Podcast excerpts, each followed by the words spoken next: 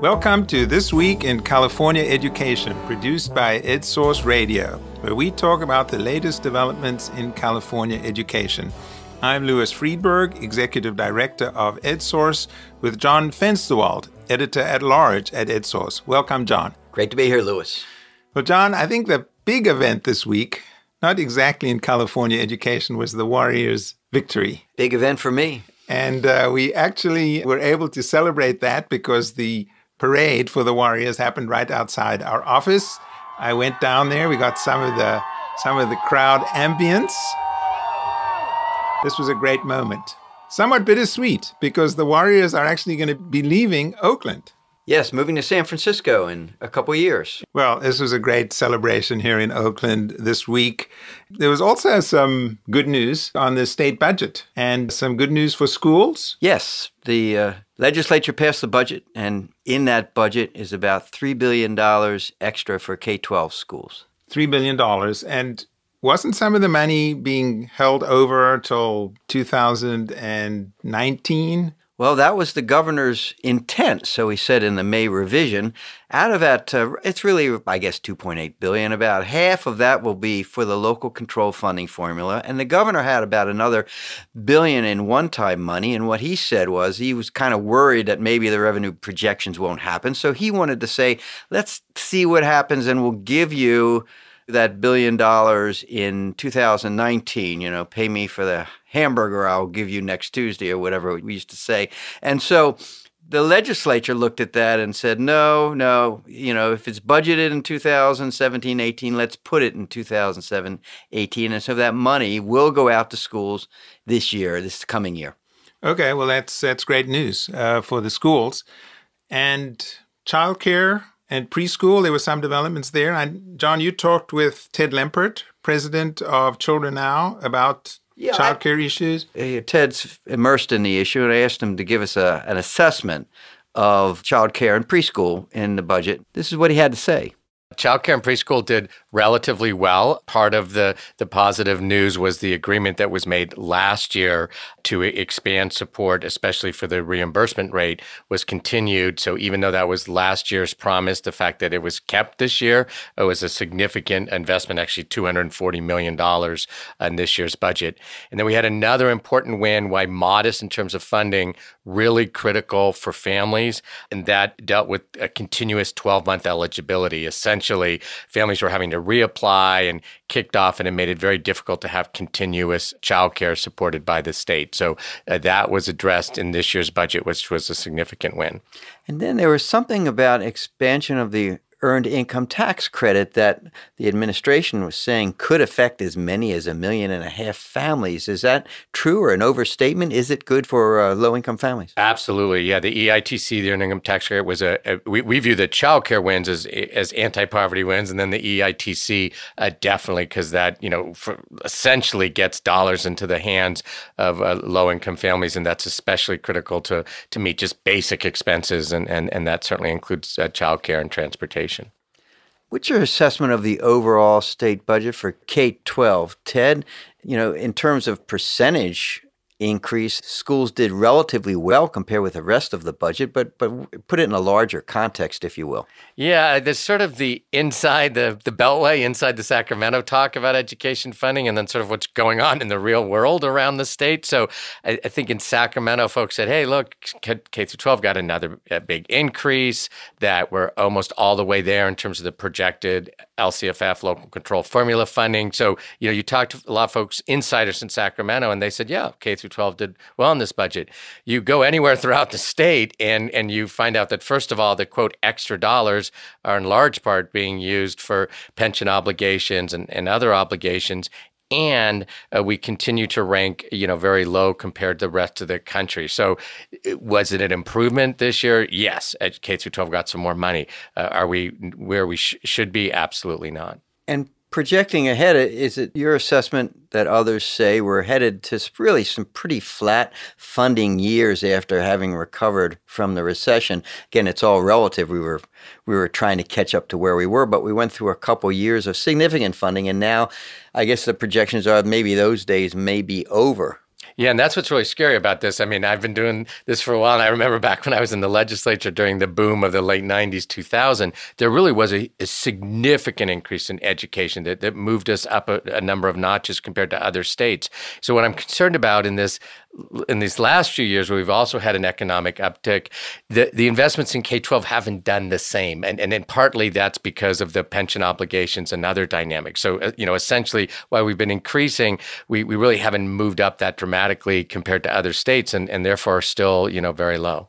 So, funding increases change from year to year, but those, particularly the pension obligations for teachers and, and classified workers, I mean, they're mandated, right, for the next uh, four or five years. Yeah, absolutely. I mean, one of the things we, we well, certainly this governor in his, in his last year coming up, but that a new administration, you know, as part of education funding, really look at trying to take some of the pressure off districts in meeting those pension obligations and, and the state, you know, doing more because this is all part of how do we make sure that our schools are better funded. Thank you, Ted. My pleasure. That was Ted Lempert, president of Children Now. John, what else was in the budget of note? Well, there were some one time items. The uh, after school and summer programs hadn't gotten a, an increase in over a decade. And there's $50 million basically recognizing that minimum wages increase and you're going to have to pay the providers more if you want to keep these programs. They, they hadn't gotten an increase in the hourly rate. That's right. Exactly. The for, hourly rate since 2006. So they were falling behind. So the, the legislature stepped up and said they would put in additional funds. Exactly. And there was also $30 million to address the state's teacher shortage, two programs, partly to encourage more bilingual teachers and partly to continue a program they started last year, which was to encourage classified hourly workers who work in the schools to go ahead and get their teaching credential and join the teaching workforce. This is at least taking some steps to address the teacher shortage. Yes, not as much as some in the legislature wanted, but it was encouraging that the governor recognized that some additional steps should be taken. That's all on the plus side. Any other concerns that you or other folks in the trenches have about the, the overall picture? Well, I think if you ask anyone in the districts, will tell you they're facing mandated expenses, particularly in the increased costs of pensions for their workers. You know, they got 1.4 billion in local control funding formula. About a billion dollars will go towards pension funds in order to keep up with the obligations that the legislature set a couple years ago. And just to clarify, when you say money going to the local control funding formula, that's basically money for their base funding for the district? Actually, that's total uh, local control funding formula, including the supplemental money that goes towards students with low income and English learners, but the entire thing, and it, it varies from district to district. But when average, let's say if in total it's $1.4 billion, and you know, 1 billion of that in of the districts will have to pay for these mandated expenses. So, Louis, a week cannot go by before at least I ask you this question. What has Betsy DeVos said or done this week? Okay. Well, for those who haven't been reading the newspaper or watching uh, CNN for the last six months, Betsy DeVos is the Secretary of Education.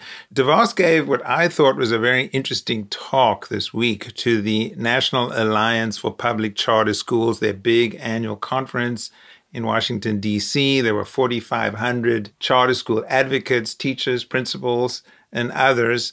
And she spoke very favorably about charter schools, but she also laced her comments with some pretty direct criticisms of charter schools, basically saying that the movement had become kind of viewing themselves as the best or maybe the only part of school choice that really makes sense, perhaps to the exclusion of school vouchers for private school tuition. So, um, this is what she had to say. No one has a monopoly on creativity. No one has a monopoly on knowing how every child learns.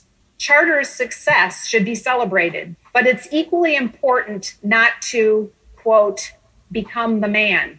I thought it was a tough but fair criticism when a friend recently wrote in an article that many who call themselves reformers have instead become just another breed of bureaucrats, a new education establishment we don't need 500 page charter school applications. That's not progress. That's fundamentally at odds with why parents demanded charters in the first place. That was Betsy DeVos, the U.S. Secretary of Education. So she was basically arguing that charter schools are not the only alternative for kids and um, clearly was suggesting that private school vouchers also need to be on the table. It sort of shows a division, does it not, in the choice movement, uh, Louis? I guess the charter schools would say it's not just our own self interest; it's that you know we're under more regulation, we're more accountable than some of the voucher programs that she's in favor of, and that's important to us. Yeah, and I have to say it's also true that since Betsy DeVos has become secretary, at least in the public comments, she does always include magnet schools and well functioning public schools. And that really wasn't part of her discourse before she became secretary. So the jury is still out in terms of whether she really believes in well functioning public schools and magnet schools and whether that will be part of the Trump administration's agenda. So far, there's no real indication that that's the case. Did she say anything about the uh, president's proposed budget? Of course, she was very strongly in favor of the president's budget.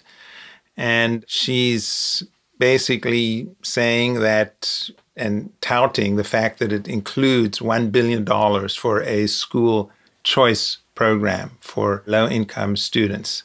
And that could include uh, money for having kids go to higher performing public schools. Well, of course, a lot of people are saying that budget is dead on arrival. I wonder if it affects her credibility to, to continue to support that budget. Well, I, I, think that's the case, not just with the education part of the budget, but as you suggest for the whole budget. Uh, but at the moment, of course, this is this is on the agenda for the Trump administration, and we'll have to see what happens in the next few months. Someone else who's familiar to a lot of Californians and anyone who uses Netflix, I guess, and that's Netflix CEO and charter supporter Reed Hastings. He also had an interesting talk, I understand, at that convention. Well, Reed Hastings has been one of the largest contributors to charter schools in the country. He just poured several million dollars into the uh, Los Angeles Unified School Board race. And uh, he gave also a very interesting talk. One of the questions is what is the strategy here for the charter school movement? Is it to expand significantly beyond where it is now? Is it to use charter schools as laboratories of innovation. And Reed Hastings definitely falls on the side of those who think there should be a massive expansion of enrollments in charter schools. In fact, in his talk, he said that he thought the way to go, the, the campaign has to be city by city, state by state, to a point where most students are enrolled in charter schools.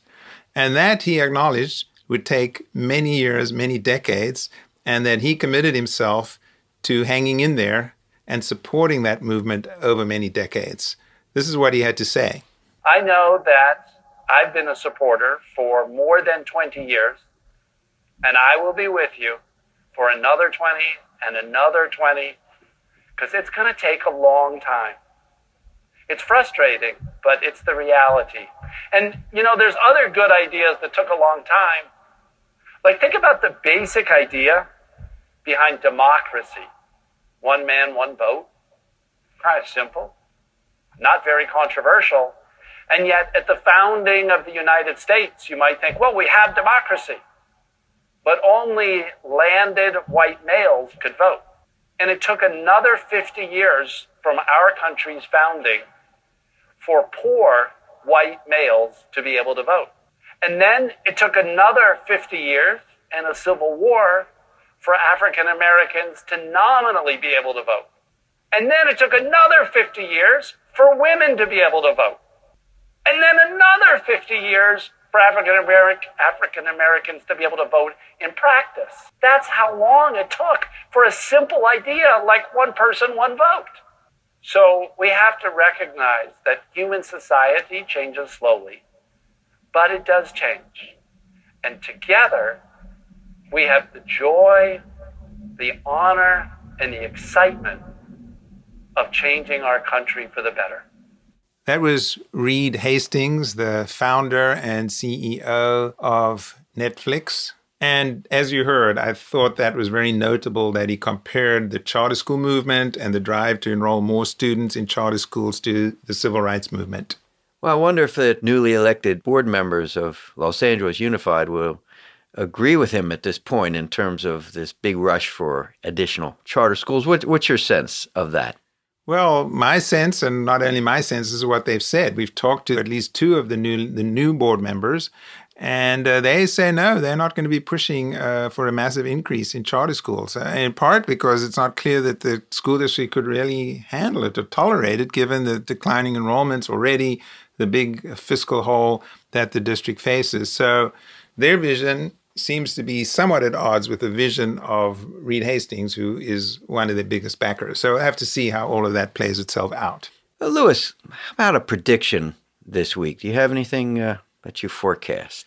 I thought it was very interesting this week that the California Federation of Teachers, it's the other big teachers union, in addition to the California Teachers Association, endorsed Assemblyman Tony Thurmond, who's from the East Bay, for State Superintendent of Public Instruction. The CTA hasn't endorsed him yet, but that seems inevitable that the teachers' unions will be backing uh, Tony Thurmond versus Marshall Tuck who comes from the charter school sector. And my prediction is that this is going to be a very fiercely fought race and extremely expensive, and that it will parallel the spending that we've seen in the Los Angeles Unified School District, where $17 million was spent to get a handful of school board members elected.